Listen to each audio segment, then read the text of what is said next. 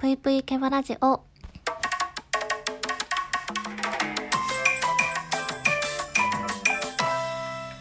皆様こんばんぷいケボシです。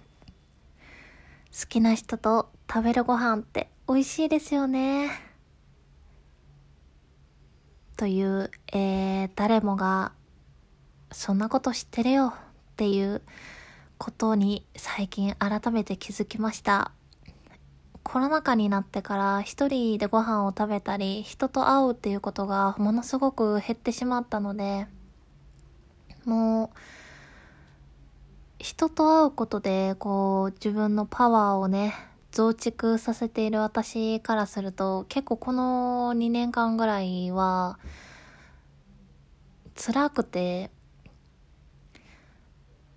近所に住んでいる友達とかだったら会えたりもするんですけどなかなかこう遠くの地方に住んでいる友達には会えなかったりっていうことも多かったので人と食べるご飯って改めて本当に美味しいんだなっていうのを最近、えー気づくようになりました。それまではこう例えば平日お仕事が終わったから誰かとご飯を食べに行ったりとか休日はもうもっぱら誰かと一緒に遊びに行ったり、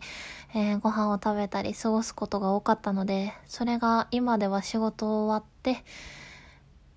家に帰ってきて一人でご飯食べて本読んだりドラマ見たりするようになって、えー休日も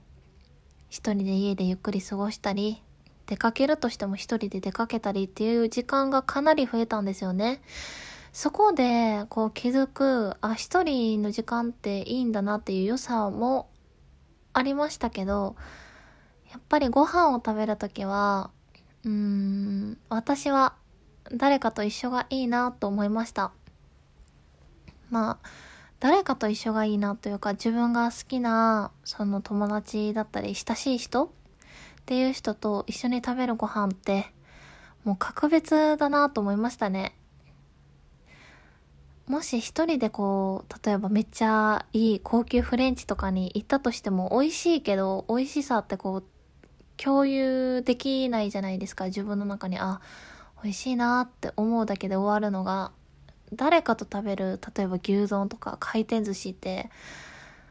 あ美味しいなって言ってあこっちも美味しいであこれも美味しかったでとか一緒にこう話しながら食べたりあの共時間を共有できるって本当にもうめっちゃ当たり前やけどめっちゃ幸せなことなんやなってこう気づきましたね。まああのお盆休みがえー、終わり。またねあのまとまったお休みっていうのはしばらくなくなるかなと思うんですけど。